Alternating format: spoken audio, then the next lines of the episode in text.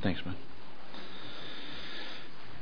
We've been looking over the last month at the Good Samaritan. We've been talking about how Jesus had uh, mentioned a lot how we should uh, should treat one another, and the story of the Good Samaritan was one of the examples of his teaching uh, in this area.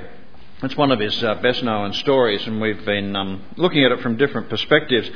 And uh, we've seen that the love that uh, was showed on that uh, on that road to the uh, person who had been beaten up by the uh, by the Samaritan, not beaten up by the Samaritan, but the good that had been shown by the Samaritan, get the grammar right, to the person who had been beaten up, involved meeting needs. It involved hospitality and it involved a sense of belonging. And then we expanded that a bit last week and looked at uh, the areas of forgiveness and conflict management and advocacy. And so we've suggested these six areas are good places to start as far as the expression of good neighbourliness is concerned. Meeting needs, hospitality, belonging, creating a space for belonging and a sense of belonging, forgiveness, managing conflict really well, and walking with somebody who's doing it tough, advocacy. Uh, I want to move on from that area this week as we wind up the series and look at neighbourliness and the alleviation of poverty. If the definition of poverty is, as the dictionary states, uh, the condition of having little or no money, goods, or means of support, uh, then the Good Samaritan is, uh, or the Good Neighbour as we've been calling it, is a story about poverty and its alleviation, or at least the overcoming of the consequences of the poverty uh, that this, uh, this man was experiencing at the time. Uh, the story, when it's looked at from that light, it's a story that's a reminder uh, that poverty can be circumstantial. Uh, he, uh, he might have been fine before he was beaten up, but he wasn't fine after he was beaten up.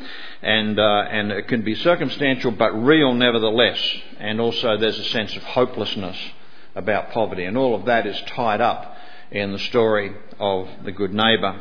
And in uh, Luke chapter 10, verse 30, it says, Robbers attacked him and grabbed everything he had. They beat him up and ran off, leaving him for dead. A pretty good description of somebody who is experiencing a poverty of opportunities, a poverty of, uh, of, of resources to do anything about his condition. So let's have a think this morning then about neighbourliness, being a good neighbour, and what that will do as far as poverty uh, in our world is concerned. And let me set the scene for you, probably uh, setting the scene uh, that you only know so well. But let me, let me do that. First of all, internationally, and then nationally, and then locally. Uh, in the year 2000, uh, the 192 member nations of the United Nations signed up to what became known as the Millennium Development Goals. And the first one of those uh, development goals was that we would halve the number of people in the world living in extreme poverty. And extreme poverty was defined as living on less. What started out at a dollar a day, but it's it's uh, gone up. It's a dollar twenty-five a day. And so extreme poverty is considered to be that line of a dollar twenty-five a day. Anybody living below that, at that line or below it, was considered to be in extreme poverty and the development goal was to halve the number by 2015. So the 192 member nations, of which Australia is a part, in the year 2000 signed up a commitment that we would do that. In the year 2000, the numbers of people living at that level were estimated at over 1.5 billion in the world, uh, with nearly half of them living in our region, in the Asia Pacific. Um, so the, the other nearly half is in uh, sub-Sahara Africa, um, but uh, but well over 40% living in Asia Pacific. Um, it was estimated that over 20% of the world's population lived at this level, under $1.25. And by the way, 80% are estimated at living on less than $10 a day. It's a huge proportion, isn't it? The development goal of halving the number of people living at extreme poverty by 2015 is within reach. It's on, on a worldwide scale. In other words, where the world is doing fairly well if you take just the numbers into account on a worldwide basis. But this is mostly due to poverty in China being radically addressed. uh, the other regions in the world are not doing as well and, in fact, are probably falling behind. And so it's been said if we're going to reach uh, this goal by 2015, and we're well and truly running out of time now, that the commitment of wealthy countries must be maintained. If you look at the World Vision website, it says this Efforts to meet the Millennium Development Goals are being seriously affected by the global food crisis and the global financial slowdown.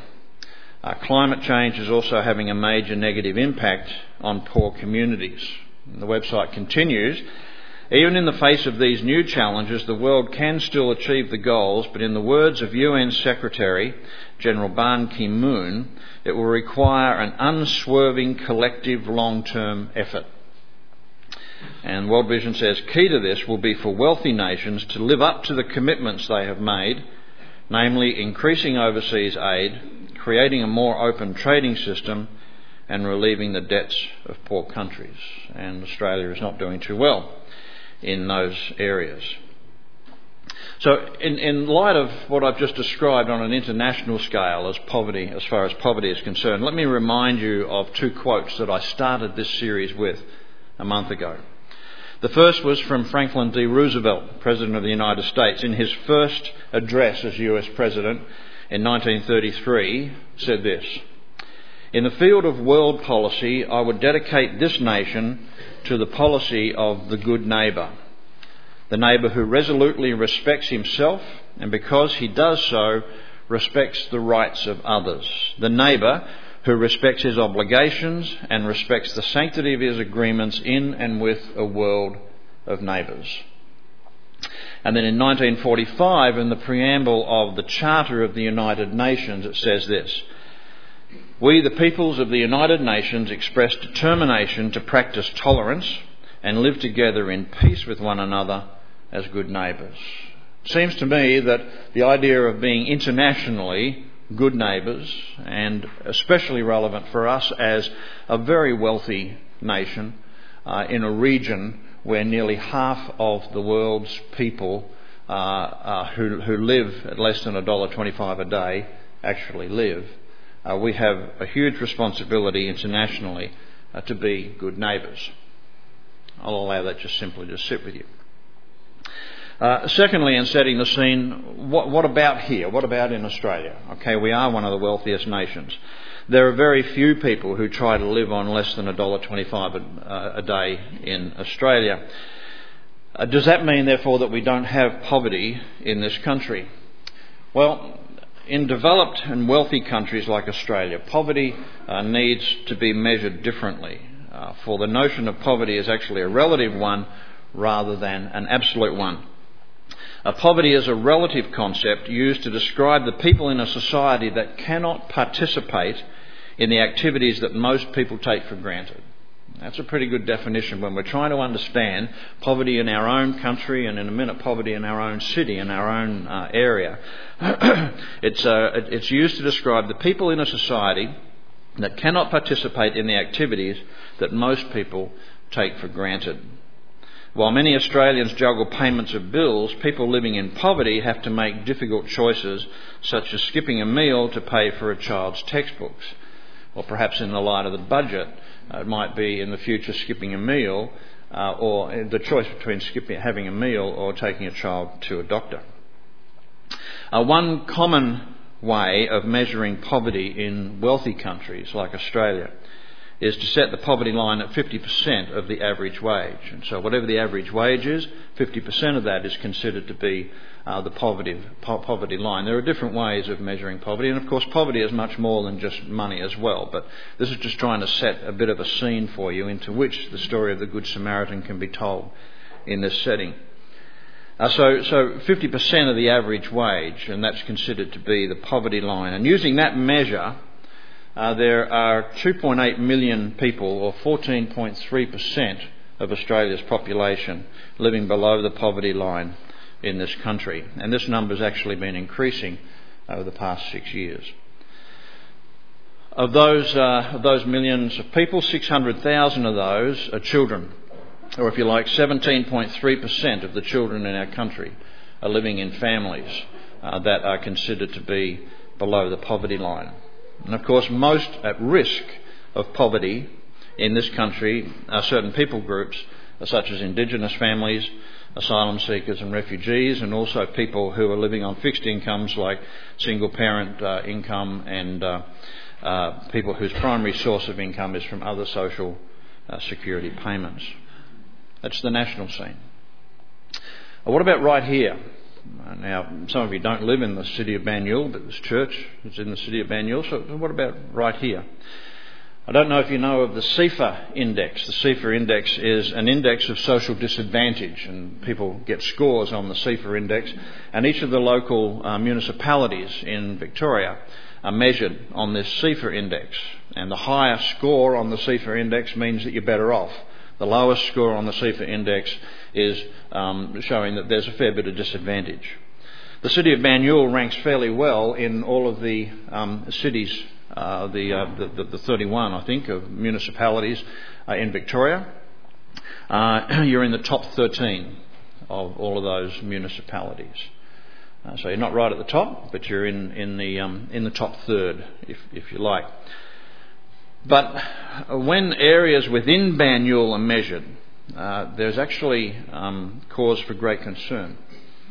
Uh, for instance, uh, West Heidelberg, which is a part of the city of Banyule, uh, has a score of 830, which is actually a ranking that causes that area, West Heidelberg, uh, to be lower than the city of Greater Dandenong, which is the lowest of the 31 municipalities. And so you have an area within uh, the city of Banyule that is uh, very, very low on the SEIFA index, meaning that there is a high level of disadvantage. And across the city of Banyule, there's an estimated 1 in 10 secondary school students who are at risk of homelessness. So 10% of the high school students in, in this city, in the city of Banyule, even though you're number 13 on the SEIFA index, uh, there's 1 in 10 who are at risk of homelessness. So you can see that poverty uh, is a local problem. It's not, not just a problem uh, overseas, it's not just a problem in Greater Dandenong. but it's a problem right here uh, where your local church exists. And so let me remind you of another quote that I, um, I, I gave to you in the first of this series. And it was from um, an Australian Psychological Association paper on breaking the cycle of disadvantage. And it said this There's a growing awareness that disadvantage can be mitigated and in turn overcome by addressing social exclusion and strengthening communities. I, I, believe that's part of the calling of the church in, in a community. Uh, to, um, uh, to address social exclusion, that's the idea of a place to belong, inclusiveness, um, and, and strengthening communities. Surely that's our role as Christians in a community, as a church. And it says, for example, in some of Australia's most economically and socially disadvantaged suburbs, and that would include West Heidelberg, a residents' sense of community has mediated the lack of consequences of crime, child abuse, and poor physical and mental health. In other words, you can overcome some of the consequences of those social problems uh, through being good neighbours. That's basically what it's saying. This is what good neighbourliness can do in a community. So I've tried to set a scene uh, for you. It, um, what I've just presented to you in a couple of minutes took many hours of research, actually, and uh, it's like I often feel very sorry for cooks when they spend so much time making this beautiful meal and it only takes a few minutes to eat it. But, um, but that, that's, that's just presented to you as, as an overview of setting the scene of poverty uh, that, that we need to be concerned about. And so the, the question, obviously, for us then is well, what does the Bible say about this. What does the Bible say about poverty? Well, it says plenty. In fact, uh, this Bible that I use, the Poverty and Justice Bible, put out by Bible Society Australia and uh, World Vision as a joint effort a few years ago, um, this uh, this Bible has a lot of orange verses, not marked by me, but marked in the uh, in the printing of the Bible, and uh, it's got over 2,000 passages marked right across right across the uh, the, the, scriptures. And uh, these verses that are highlighted are passages that deal with poverty and justice. And the, uh, the idea came uh, from Jim Wallis, the American Jim Wallis, not the Australian Jim Wallace, of Sojourners fame, uh, when, uh, when he felt uh, that the evangelical church uh, doesn't deal very well with poverty and justice issues. It might address a lot of other issues, but not poverty and justice issues. So he went through and he cut out of his Bible all of the, uh, all of the verses that related uh, to poverty and justice, and it left a whole lot of holes in it. And uh, World Vision suggested that maybe a better idea than cutting them out would be to actually highlight them. and uh, and that's, that's where um, this Bible came from the, the highlighting of the poverty and justice uh, passages. Over 2,000 of them. Uh, it's a major concern to God. That, that's basically what we're talking about.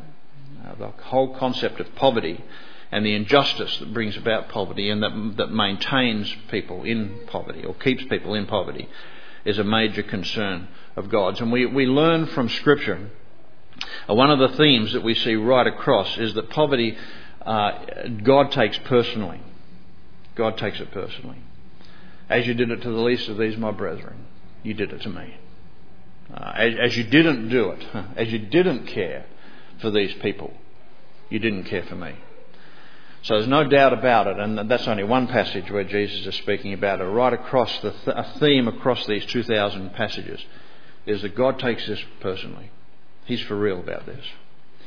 Another theme that runs across all those passages is that poverty is, is, is not just about uh, not having enough money. Of course, it, it includes that. But across Scripture, poverty is seen much more uh, holistically or comprehensively than that. It's actually seen as um, a, poverty of resources and opportunities and abilities for, for people to be able to make choices to live the shalom that God wants them to live. In other words, to, to, to live in well being. God's call uh, for communities, for churches, uh, is to shalom, it's to well being. And uh, when people are not able to make choices for that, uh, that's considered to be uh, something that God is very concerned about. And, uh, and, and, and that's what poverty is seen. That's a theme running across Scripture. I want to share just a couple of passages with you that highlight some of these concerns, and I want to be able to, to take the teachings of these and apply them uh, to, uh, to the international scene and the national scene and, and your local scene here in Banyule or wherever you live and work and spend your time. The first passage is, uh, is Deuteronomy 15. In Deuteronomy, God is uh, repeating so many, many, in many ways what he already said in Leviticus. Um, but there's been a long time between the events of Leviticus and the events of Deuteronomy. And, uh, and they've been wandering around in, in the desert, in the wilderness, for 40 years, and they're about to be urbanized. They're about to head into the land of Canaan where there's already big cities, and they're about to take on an urbanized uh, profile. And so God is preparing them for urbanization. God is preparing them to move into the city and to become a part of that, to move from being nomadic to being city people. And he la- lays down the ideal here in Deuteronomy 15, verses 4 to 5. I'm reading from the CEV. It says, However, there need be no poor people among you. For in the land the Lord you're giving, uh, the, the land the Lord your God is giving you to possess as your inheritance, he will richly bless you. If you only you fully obey the Lord your God and are careful to follow all these commands that I'm giving you today. In other words, as you go into the cities, there's enough there for everybody to have enough. These, are, these are cities, this is a land flowing with milk and honey. The resources are incredible, especially compared to what you've just been going through in the last 40 years. You're going into some really rich lands, and there's enough there for everybody if you just obey me. So there's no need for any poverty, he says. No need for any poverty. No need for anybody to be poor if you just obey the things that I'm telling you. Now, this is in the context of the year of Jubilee. This is in the context of the, uh, the forgiveness of debts, the, the giving freely to people and the forgiving of the debts. And it's in the context of a lot of other social laws that God is saying, you obey these and there'll be fairness, there'll be equality, there'll be justice in the cities. And there'll be no need for poor people uh, in, in those cities. But then a little bit down in that passage, in verses 10 and 11, there's a reality check. And God says uh, through, uh, through Moses, there will always be poor people in the land. Therefore, I command you to be open handed toward your fellow Israelites who are poor and needy in your land. I, I regard this as a really tragic passage. because at, at first, God is saying, you know what? Look what I'm giving you. I'm giving you the opportunity for there to be no poverty.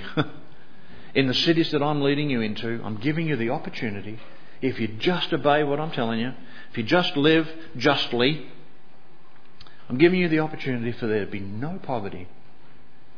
But then there's a reality check, basically saying, But I know how you live. And he says, There'll always be poor people among you. There'll always be poor people among you.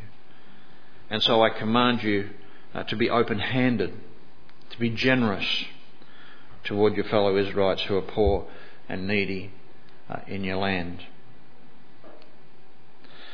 So, how are we to act in the light of the reality and the ideal?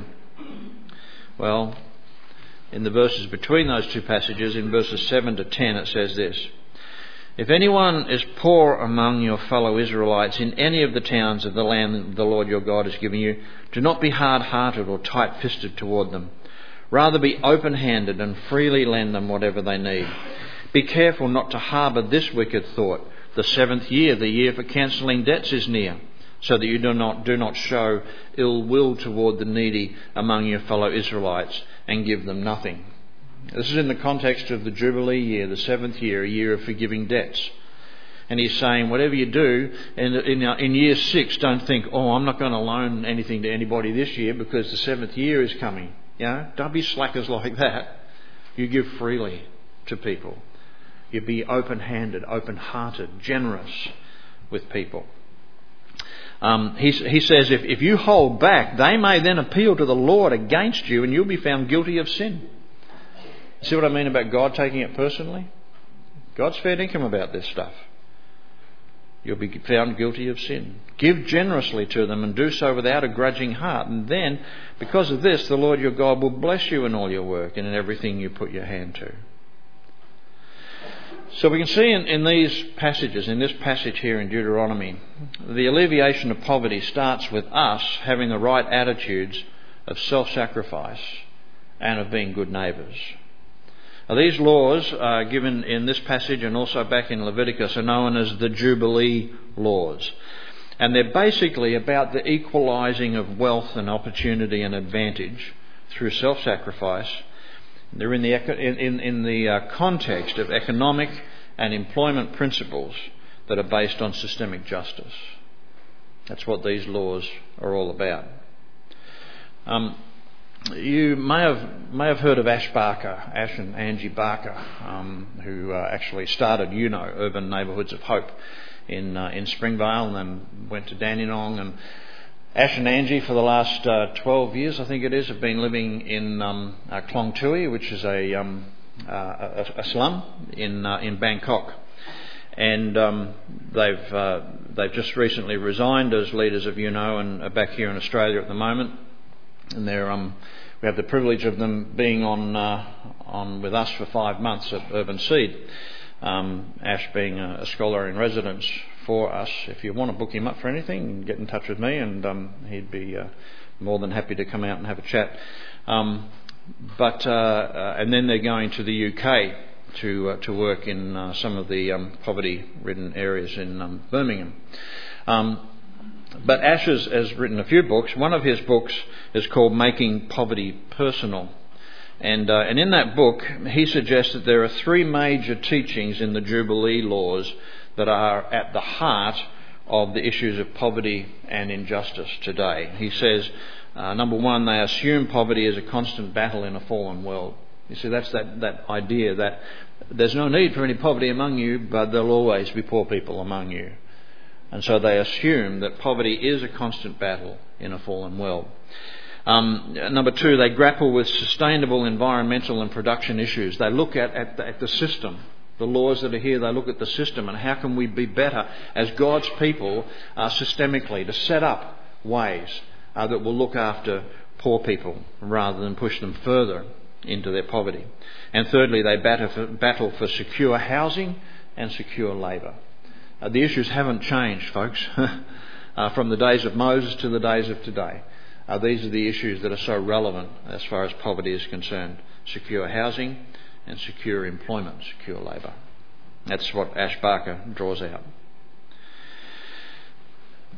The second passage I want to relate to is that, uh, or a couple of passages actually in Acts, because there have been times when these principles have been lived. Principles for alleviation of poverty being followed, and uh, some absolutely wonderful results. You know the passages oh, oh so well. Acts chapter 2, verses 42 to 47, where it describes the life of the primitive church, of the first church, if you like, after Pentecost. And uh, part of that, verses 44 and 45 in Acts chapter 2, it says, All the believers were together and had everything in common. There's no greater equalisation than that. They had everything in common. And they sold property and possessions to give to anyone who had need. And so the, the, the, laws, the Jubilee laws that come up in Deuteronomy and in Leviticus are being loved, are being, well, they're being loved, but they're being lived as well um, by these first disciples of Jesus as they gather together into a community of faith there in Jerusalem. Uh, with all hell breaking loose around them, here they are committed to one another. And day by day, uh, there are people being added to their numbers. So it's not just a little cliquey group of an exclusive mob that uh, 500 people who saw the resurrected Jesus, but they're starting to, uh, to, to, to, to grow bigger and bigger and bigger. And these people are committed to each other and following, following these, these laws of equalisation of wealth.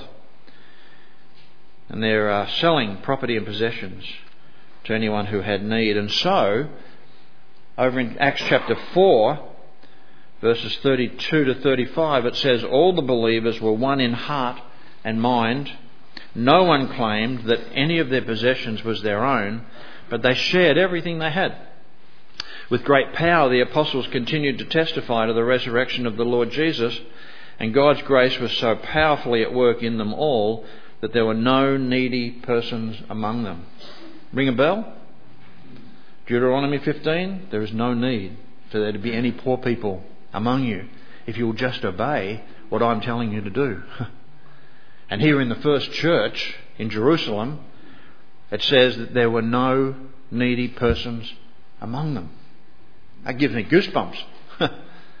Poverty was being dealt with in the midst of persecution, in the midst of, of, of, of, of uh, uh, being forced to be secret and locked away in closed rooms, poverty was being dealt with. It was being alleviated in a community of faith. There were no needy persons among them. From time to time, those who owned land or houses sold them and brought the money from the sales and put it at the apostles' feet, and it was distributed to anyone who had need. Then we're told the story of Barnabas. Yeah, but then we're told the story of Ananias and Sapphira in chapter 5. Now, a man named Ananias, together with his wife Sapphira, also sold a piece of property. And in the context of alleviating poverty in a community of faith, you can see this was why, why this was so disgusting. They sold a piece of property with his wife's full knowledge. He kept back part of the money for himself, brought the rest and put it at the apostles' feet, and he lied about it. He said, This is what I got. It's all for you. So, even in the midst of this community of faith, that was dealing with the issue of poverty along the lines of the laws that God had set out so much earlier through Moses.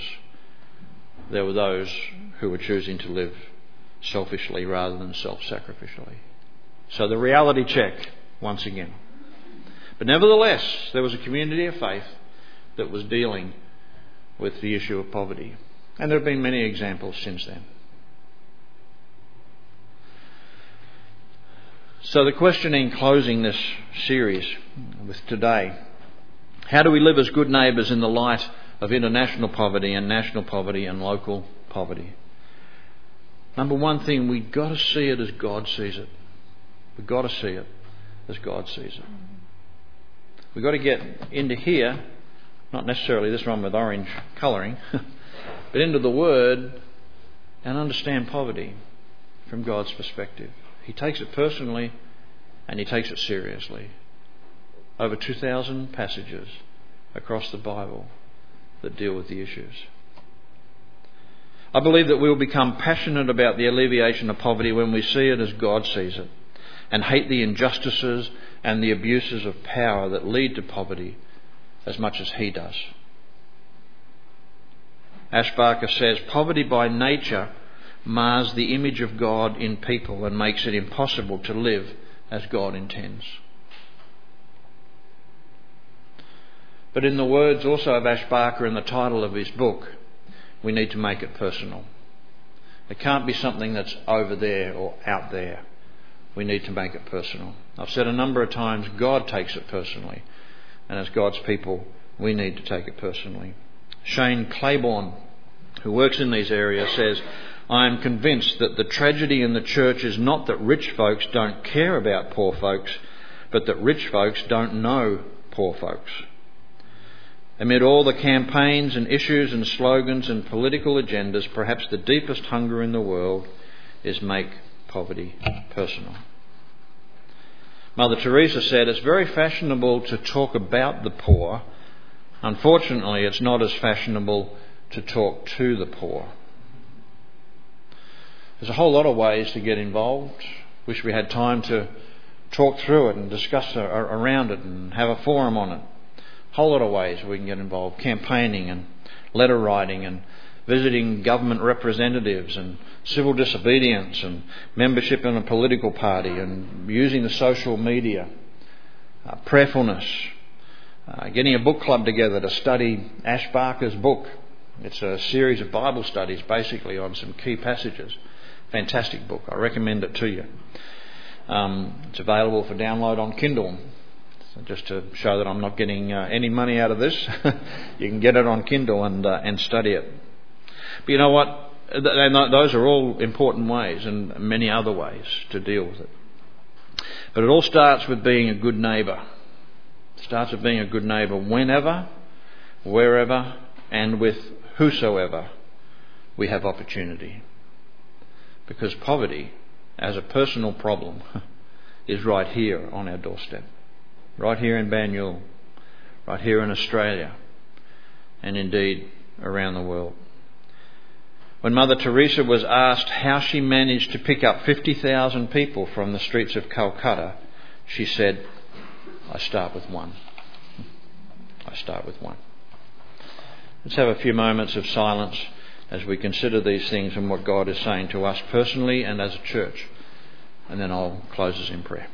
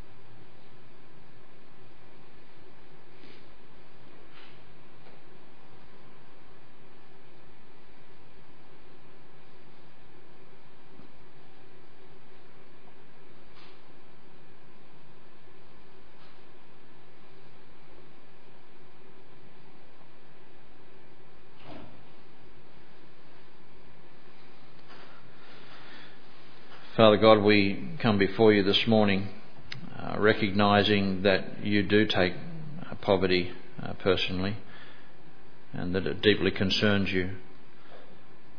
Uh, please help us as your people uh, to be just as deeply concerned about the fact that there are people uh, right in our own midst who um, are doing it tough.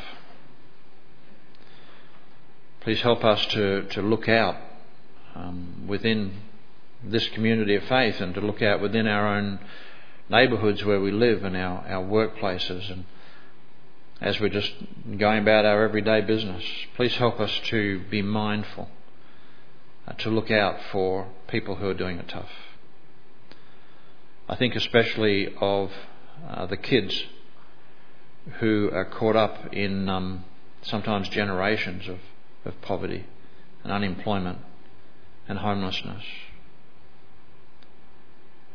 And I pray, O oh God, that you would help us to be uh, very much aware of what's going on and supportive of those who are, um, are working in these areas. I, I think of um, in this area of, Banyule of um, youth workers and school workers who are working with um, these at-risk teenagers in the schools in Banyule, and I pray for them. I pray that you would help them to know what to do and where the resources lie. And I pray for the, uh, the, the, people in, in West Heidelberg who are doing it tough and, and living um, in, uh, in, in a state of disadvantage. And I pray for those who are walking with them and working amongst them that you would empower them and give them the wisdom and the resources to do what needs to be done. And as a community of faith, I, I pray uh, for, for this church, for Monty, as it seeks to live out your goodness and your grace in this area. And I pray that great things will continue to happen and that Banyule will be impacted by your love and your grace by a bunch of good neighbours. In Jesus' name I pray. Amen.